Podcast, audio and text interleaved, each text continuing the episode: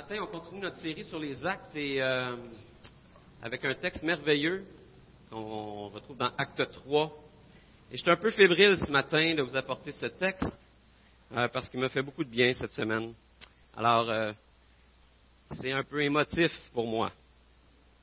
Mais, mais voilà, c'est un sujet de joie en fait. c'est pas un sujet de pleurs, même si ça m'amène souvent dans les pleurs. Donc, Acte chapitre 3, je vais vous inviter à tourner tranquillement. Mais juste pour vous mettre dans le contexte, à la fin du chapitre 2, Luc, l'auteur du livre des Actes, nous dépeint le grand portrait de l'Église dans, ses, dans ses tout débuts. Et il nous dit que la première petite Église de 3000 personnes persévérait dans l'enseignement des apôtres, dans la communion fraternelle, dans la fraction du pain et dans les prières. La crainte s'emparait de chacun et il se faisait beaucoup de prodiges et de signes miraculeux par l'intermédiaire des apôtres. Chaque jour, avec persévérance, il se retrouvait d'un commun accord au temple. Il louait Dieu et avait la faveur de tout le peuple. Le Seigneur ajoutait chaque jour à l'Église ceux qui étaient sauvés. Et c'est un portrait assez extraordinaire, vous ne trouvez pas? L'Église vit une unité exceptionnelle. Les gens passent du temps significatif ensemble. Ils s'entraident, ils prient, ils s'encouragent, ils louent Dieu ensemble. Ils sont témoins de l'œuvre de l'Esprit de façon miraculeuse et les gens voient l'Église positivement. Ils ont la faveur de tout le peuple, le texte nous dit. Et il y a des gens qui sont sauvés à tous les jours. On sent l'effervescence de cette période-là. Il, y a quelque chose d'effervescent, de, vivant qui se passe. Est-ce que vous auriez aimé, ça, être là, à ce moment-là de l'histoire de l'Église? Moi, j'aurais certainement aimé ça, mais j'aimerais encore plus voir ça se réaliser aujourd'hui. Imaginez que l'Église soit vue comme une bonne nouvelle au Québec. Imaginez des milliers de gens par année, juste ici à Saint-Hyacinthe, qui donnent leur vie au Seigneur, qui sont transformés par l'Évangile et qui sont sauvés de la mort éternelle. Imaginez une Église unie par laquelle l'Esprit Saint accomplit des œuvres extraordinaires. C'est comme trop beau pour être vrai. Hein, on lit ça, puis on se dit, mais là, le ciel est descendu sur la terre. Et en fait, c'est exactement ce qui s'est passé.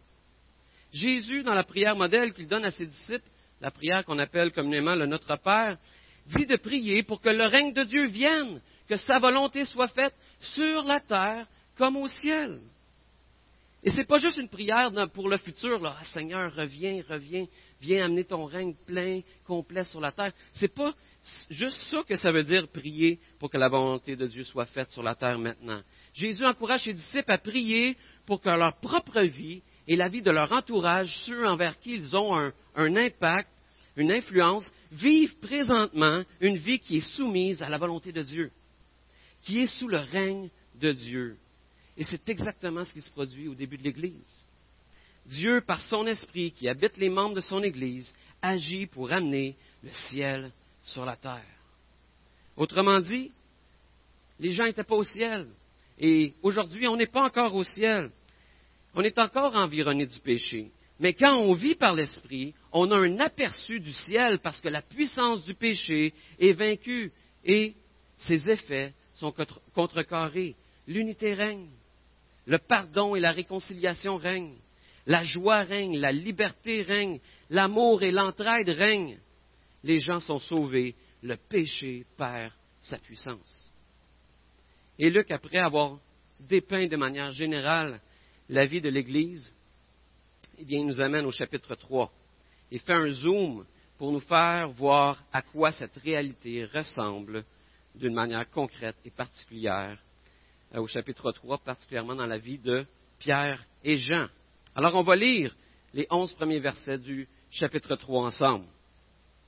Est-ce que quelqu'un pourrait m'apporter un peu d'eau? Alors, je vais lire à partir du chapitre 1, chapitre 3, verset 1. Il était trois heures de l'après-midi, l'heure de la prière. Pierre et Jean montaient ensemble au temple. Or, on amenait un homme boiteux de naissance qu'on installait tous les jours à la porte du temple appelé la Belle, pour qu'il demande l'aumône à ceux qui entraient dans le temple. Voyant Pierre et Jean sur le point d'y entrer, cet homme leur demande l'aumône. Pierre, accompagné de Jean, fixa les yeux sur lui et lui dit Regarde-nous. Et les regardant attentivement, s'attendant à, recevoir d'eux quelque chose. Alors Pierre lui dit Je n'ai ni argent ni or, mais ce que j'ai, je te le donne. Au nom de Jésus-Christ de Nazareth, lève-toi et marche. Puis il le prit par la main droite et le fit lever. Ses pieds et ses chevilles s'affermirent immédiatement. D'un bond, il fut debout, il se mit à marcher. Il entra avec eux dans le temple, marchant, sautant et adressant des louanges à Dieu. Tout le peuple le vit marcher et louer Dieu. Il reconnaissait que c'était bien celui qui était assis à la belle porte du temple pour demander le monde. Et ils furent remplis d'étonnement et de stupeur à cause de ce qui lui était arrivé. Comme ils ne quittaient pas Pierre et Jean, tout le peuple stupéfait accourut vers eux au portique appelé portique de Salomon. Et ici, on a le récit du premier miracle qui nous est rapporté après l'enlèvement de Jésus et la venue du Saint-Esprit. Pierre et Jean allaient prier ensemble au temple, comme à l'habitude. Et ils voient un infirme de naissance, un boiteux, un homme qui n'a probablement jamais marché de sa vie, ou s'il marchait, il faisait de manière très difficile, parce que le texte nous dit qu'il était amené par d'autres pour s'installer à la place où, à tous les jours, il quêtait de l'argent. Et pour cet homme-là, c'était son mode de vie. Il a probablement fait ça toute sa vie. Il était devenu un expert dans la demande, dans, la demande d'argent, dans le monde. Je me rappelle avoir fait un voyage et d'être arrivé euh, euh, dans une petite ruelle. Merci. Dans une petite ruelle où, euh, il y avait quelqu'un là qui, demandait l'aumône, qui, qui mendiait. Et c'était un infirme, quelqu'un qui avait la moitié d'une jambe et l'autre jambe que tu voyais qui, qui marchait péniblement avec une canne. Et il était rendu un expert pour demander de l'argent. Parce que quand tu passais proche de lui, en premièrement, il se mettait en plein soleil, à midi, tu sais. Puis là, il y avait chaud, il y avait chaud. Puis, quand tu passais devant lui, il gémissait. Il gémissait pour qu'on ait pitié de lui. Et quand tu prenais un temps de recul, parce qu'il y avait plein de monde qui passait, quand tu prenais un temps de recul et que tu regardais de loin, quand il n'y avait personne qui était là, il gémissait pas, le monsieur. Puis il s'essuyait le front. Mais lorsque quelqu'un passait, sa douleur devenait comme un peu plus intense. Alors peut-être que cet homme-là était devenu comme lui un expert dans la demande d'aumône. Il faut comprendre que pour cet homme-là, recevoir de l'argent des passants, c'était sa seule bonne nouvelle. Hein, il n'y avait pas de tissu social. Et cet homme-là est un fardeau pour sa famille. Sa famille, pour le nourrir, devait travailler plus fort. Et probablement que c'est des gens de sa famille qui l'apportaient là pour dire, ben au moins tu vas tu vas demander de l'argent. Il était comme un, un boulet. Et sa seule chance de survie, c'était de demander l'argent. Donc il se place là. Et ça lui permet de survivre une journée de plus. Et le texte nous dit que, nous dit pas si c'est la première fois que Pierre et Jean voient ce mendiant-là, mais on peut penser que non. Parce que Pierre et Jean étaient des habitués d'aller au temple, d'aller prier euh, à tous les jours. Et cet homme-là était un habitué de s'installer là et de demander de l'argent. Mais cette fois-là, Pierre et Jean ne se contentent pas simplement de passer, ils ne se contentent pas, simplement de lui donner leur petit, de lui donner leur petit change. Ils s'arrêtent et lui adressent la parole. Et ils lui donnent deux ordres. Le premier, c'est regarde-nous. Et là, est probablement surpris parce que les gens passaient sans y parler. Et il est content que les apôtres s'arrêtent pour lui parler parce qu'il espère recevoir de l'argent. Mais Pierre continue en lui donnant un deuxième ordre tout à fait surprenant. Je n'ai ni argent ni or, mais ce que j'ai, je te le donne au nom de Jésus-Christ de Nazareth. Lève-toi et marche. Et en disant ça, Pierre est en train de dire à l'homme, tu penses que, tu peux, ce que tu peux espérer de mieux dans ta situation, c'est de recevoir de nous de l'argent, mais on a une meilleure bonne nouvelle pour toi ce matin, cet après-midi dans le contexte. Au nom de Jésus-Christ de Nazareth, lève-toi et marche. Et là, on peut s'imaginer l'homme continuer à les regarder avec un, point d'interrogation dans le front. Ou même se dire euh, Ah, ah, bien bonne ta joke, c'est pas la première fois qu'on m'a fait celle-là. Mais le texte nous dit que non, ce n'est pas sa réaction. Un peu plus loin dans le texte, il nous dit que l'homme a cru qu'au nom de Jésus, il pouvait être guéri. Et lorsque Pierre lui tend la main pour l'aider à se lever, il prend sa main.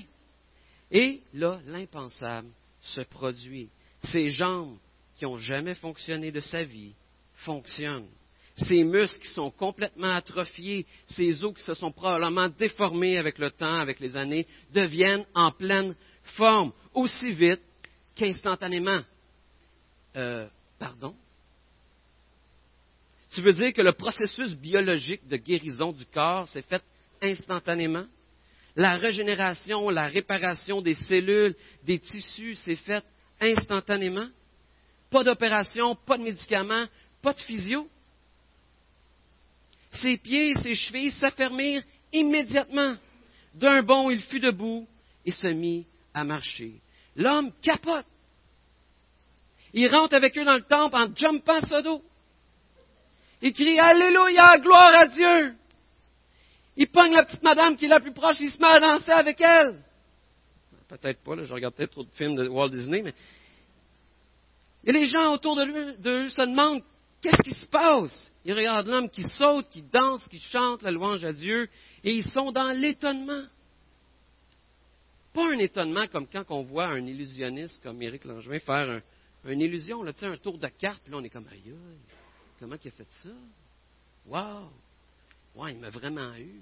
Non, non, c'est pas ce genre d'étonnement-là qu'ils ont. C'est comme Wow! Qu'est-ce qui se passe ici, après-midi? C'est pas normal. Et tu sais, quand, tu es comme mêlé entre ben là, je me réjouis dessus ou j'ai-tu peur de ce qui vient de se passer? C'est comme ça que les gens se sentent. Et là, la foule est de plus en plus grande et tous les regards se tournent vers Pierre et Jean et ils les regardent comme des chevreuils savins. Et là, il y a un silence qui s'installe. Et là, c'est le moment d'apogée dans l'histoire. Hein, les onze premiers versets de l'histoire sont racontés pour ce moment précis-là. Le crescendo est à son maximum. La foule est là, les attentes sont sur Pierre et Jean. Et là, qu'est-ce que Pierre fait, on se dit, ben là, Pierre, manque pas ta shot, c'est le temps, là. manque pas ta shot. Et qu'est-ce que Pierre fait? Ben non, il les invite pas pour une rencontre de guérison. Il n'en profite pas pour annoncer son école de guérison. Il n'en profite pas pour annoncer son livre sur la puissance de la guérison. Non, il leur pose une question qu'on voit au verset 12. Mais pourquoi vous étonnez de ce qui s'est passé? Ben là, voyons, Pierre, t'es pas sérieux. Tu peux pas me demander vraiment pourquoi qu'on est étonné. Il vient juste de se produire un miracle. Puis c'est une bande, pourquoi on est surpris? Franchement, Pierre, tu n'as vraiment pas le sens du spectacle. Mais Pierre persiste et il signe en continuant avec une prédication très riche théologiquement où il cite des passages de l'Ancien Testament, puis il ramène la foule à écouter son message qui est très, très profond et riche théologiquement. Et pour nous, des fois, quand on lit ça, on se dit, aïe, il a fait un message plate. Hein, pas de feu d'artifice, pas de chaud de boucan, rien de surnaturel, rien d'excitant. Il leur offre simplement la pure vérité et une vérité qui confronte. Et on va lire le début de sa prédication ensemble. Verset 12 à la fin. Pourquoi fixez-vous les regards sur nous, comme si c'était par notre propre puissance et par notre piété que nous avons fait marcher cet homme?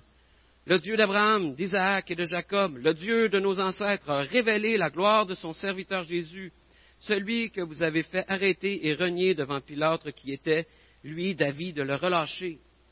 Mais vous, vous avez renié celui qui était saint et juste, et vous avez demandé qu'on vous accorde la grâce d'un meurtrier. Vous avez fait mourir le prince de la vie, que Dieu a ressuscité. Nous en sommes témoins. Alors non seulement Pierre dans ce moment d'émotion extrême, prêche un message théologique, synonyme des fois de plat, mais en plus, il confronte son auditoire en les accusant de meurtre. Et pas seulement d'un meurtre banal, mais le meurtre du Messie, l'envoyé de Dieu pour sauver Israël, vous l'avez tué. Aïe, aïe, méchant Patrick Party, là. Pierre, pourquoi il fait ça?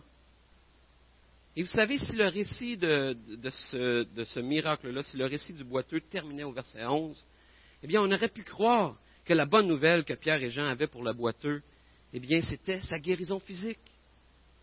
Et bien que ce soit effectivement une bonne nouvelle, on se rend compte par la réponse de Pierre que ce n'était pas la principale bonne nouvelle qu'il avait pour le boiteux et pour ceux qui sont témoins de ce miracle-là.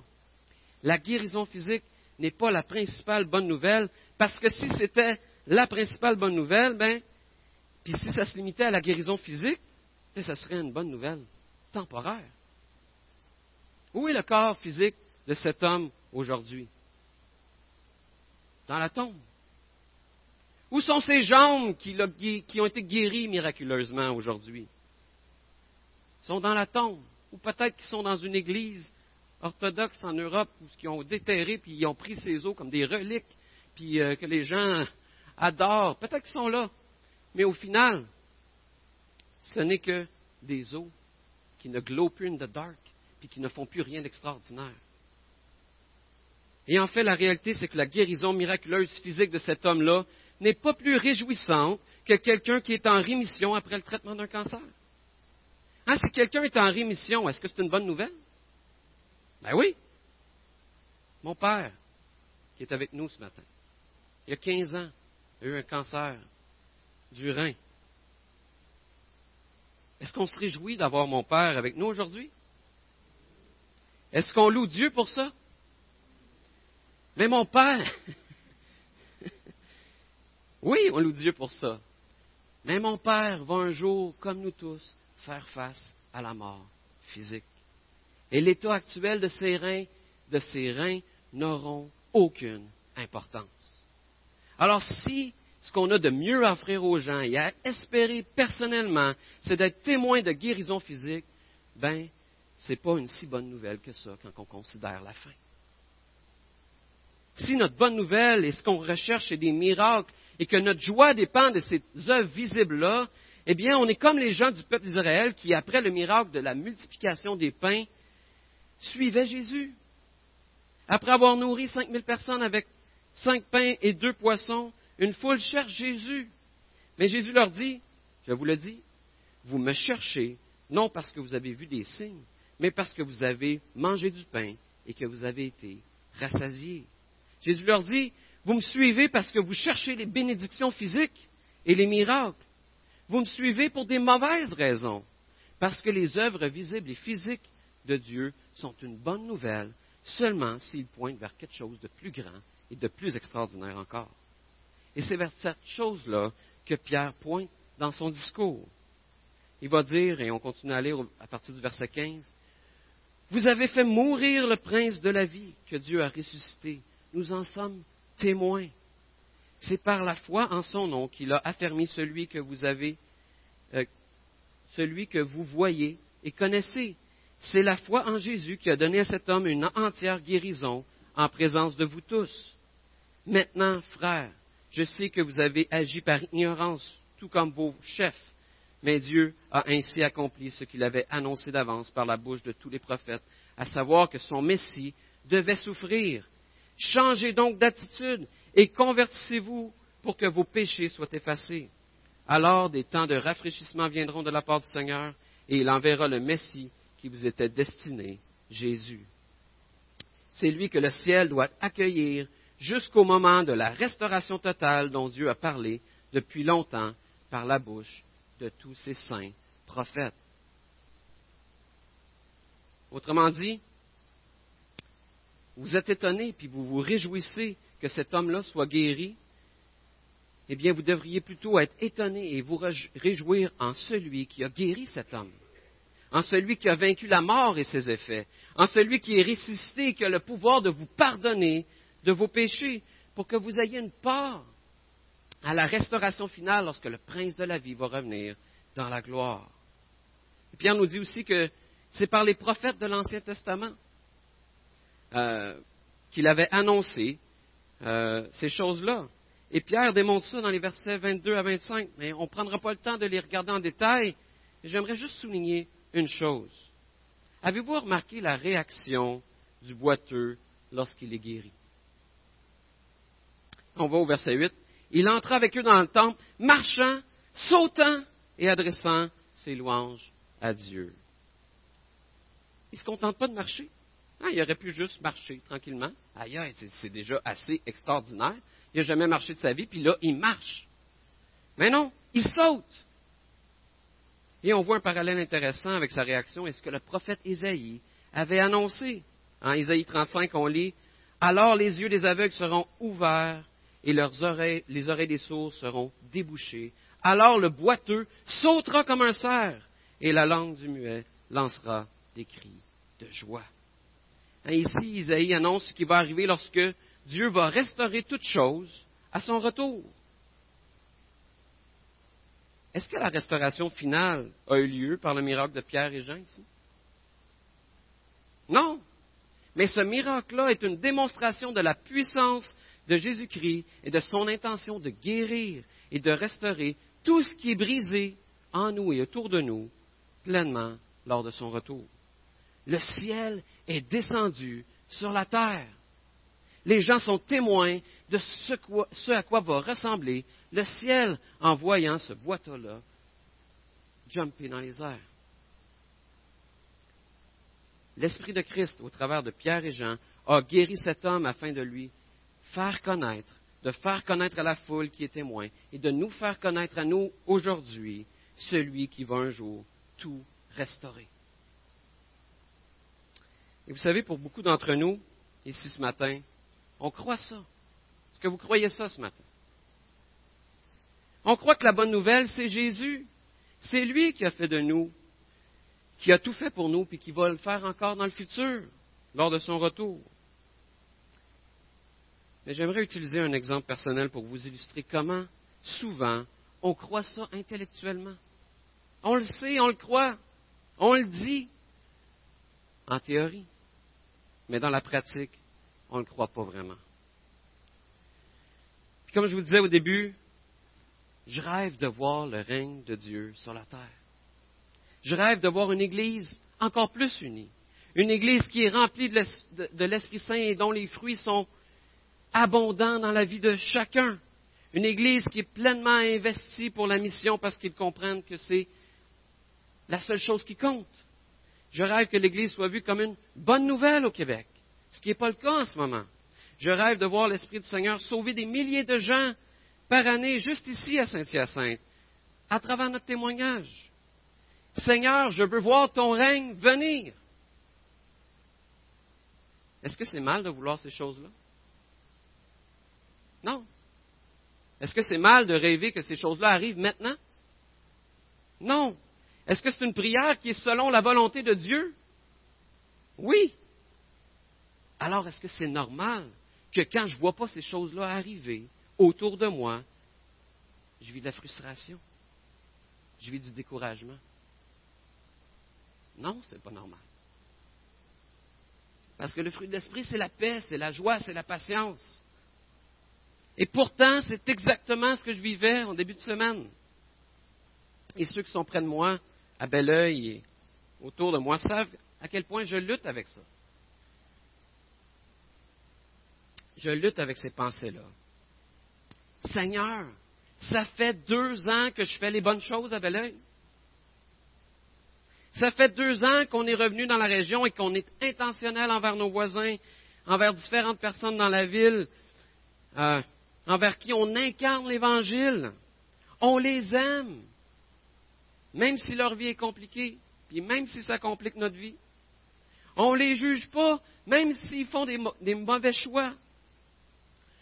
On investit du temps, de l'énergie, de l'argent pour eux, sans rien attendre en retour. On le fait avec joie parce qu'on est convaincu de la mission de Dieu qui a déjà tout donné pour nous. On leur annonce la bonne nouvelle du salut en Jésus. Mais Seigneur, où sont les fruits? De tous nos efforts? Où sont les miracles? Moi, j'ai besoin de voir des miracles. Et Dieu me fait réaliser cette semaine. Si je pleure, laisse-moi pleurer, ça va passer. au travers de la méditation de ce texte, au travers de la prière et avec l'aide de frères et de sœurs qui ont parlé dans ma vie, que quand je vis ces sentiments de frustration et de découragement, quand je dis à Dieu, où sont les fruits de tous mes efforts? Eh bien, je suis réellement en train de dire deux choses à Dieu. La première, c'est Seigneur, moi je suis fidèle, je fais les bonnes choses. pourquoi toi, tu n'es pas fidèle? Moi, je ne peux pas changer le cœur des gens, je peux juste les aimer. Pourquoi toi, tu ne fais pas ta job? Pourquoi tu ne fais pas ta part? Ça, c'est la première chose que je dis à Dieu. Puis comme si ce n'était pas assez grave, j'en dis une deuxième, qui est Seigneur, parce que je fais les bonnes choses, je mérite de voir des résultats. Je mérite de voir des miracles. Je mérite que Dieu soit fidèle envers moi. Et un matin, au milieu de la prière,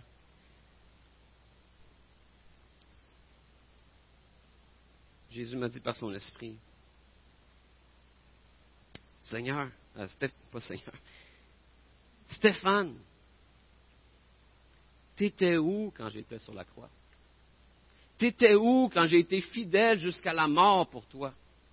T'étais où quand j'ai porté tous tes péchés puis que je suis devenu infidèle à ta place pour que Dieu puisse te trouver fidèle jusqu'à la fin de ta vie aujourd'hui? T'étais où?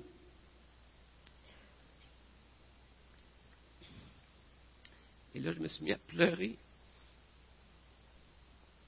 Parce que la réponse était très, très claire. J'étais de ceux qui criaient Crucifie-le Crucifie-le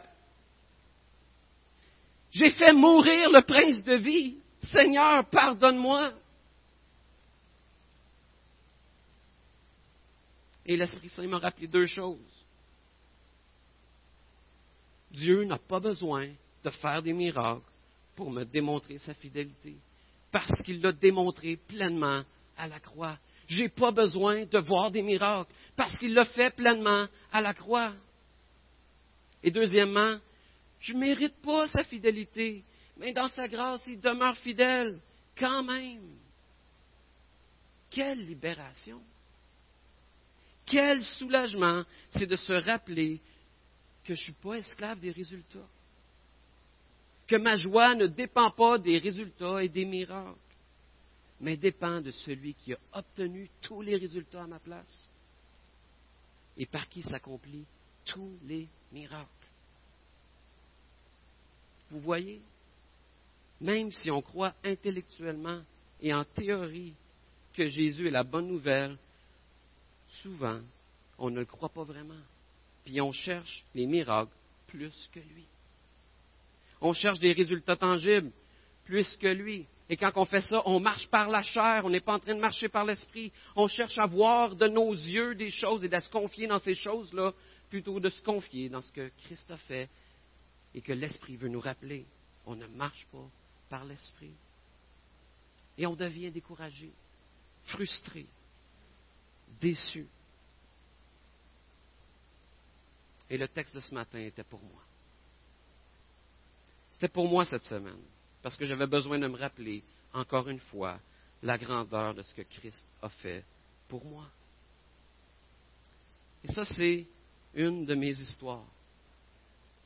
Et malheureusement, je pourrais vous en compter plusieurs autres semblables, où je doute. Mais quelle est votre histoire? Dans quelles circonstances de vos vies est-ce que vous vivez de la frustration, du découragement, du jugement, de la colère, de la peur? Dans quelles circonstances est-ce que vous doutez de la fidélité de Dieu, de sa puissance, de sa grandeur, de sa grâce, de sa bonté, de son amour? Dieu désire vous libérer de ce fardeau que vous portez, comme il le fait pour moi et comme il veut le faire à chaque instant, à tous les jours. L'Esprit Saint a une bonne nouvelle pour vous et il l'a exprimé à travers Pierre à la fin de son discours. Si vous tournez au verset 26, l'Esprit Saint vous dit ce matin, c'est pour vous que Dieu a fait surgir son serviteur Jésus et l'a envoyé pour vous bénir. Comment? Par des miracles Par des résultats tangibles? Ben oui, Dieu fait ça aussi. Mais ce n'est pas ça la bonne nouvelle. Il l'a envoyé pour vous bénir en détournant chacun de vous de ses mauvaises actions. Faites la place à l'Esprit Saint cette semaine. Il veut vous faire du bien. Il veut vous rappeler la grandeur de Christ. Il veut vous rappeler la richesse de son œuvre, que le saint et le juste est venu est devenu et est venu comme serviteur jusqu'à la mort pour vous. Il veut vous rappeler tout ça parce qu'il veut vous libérer de vos fardeaux encore une fois. Comment faire de la place à l'Esprit Saint? Méditez sa parole. Laissez-le sonder vos cœurs dans la prière. Créez de l'espace. Permettez à des gens, des frères, des sœurs dans le Seigneur de vous aider à discerner les mensonges qui vous gardent captifs. Notre marche par l'Esprit en dépend. Ce qui nous libère, qui nous guérit, c'est la foi et la foi seule en Jésus, comme Pierre dit au verset 16. J'aimerais inviter les musiciens à s'avancer pendant que je conclus. Et j'aimerais terminer en vous disant ceci. Pierre, quand il a parlé au boiteux, il lui a dit, Ce que j'ai, je te le donne. Et ce que Pierre avait, on l'a aussi. Ce qu'on a à donner de meilleur, c'est cette bonne nouvelle de libération, de guérison et qui restaure l'âme. Lorsqu'on donne cette bonne nouvelle aux autres, entre nous et à ceux qui ne connaissent pas le Seigneur encore, lorsqu'on donne cette bonne nouvelle, le ciel descend sur la terre. Et j'aimerais terminer en vous demandant de vous lever. J'aimerais prier une simple prière qu'on connaît tous. Et je vous demande de vous joindre à moi.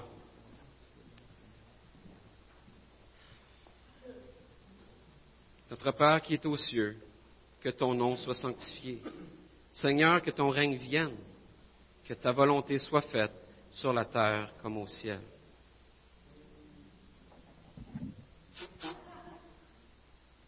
Car c'est à toi, Seigneur, qu'appartiennent dans tous les siècles le règne, la puissance et la gloire. Amen. Eh bien, on va faire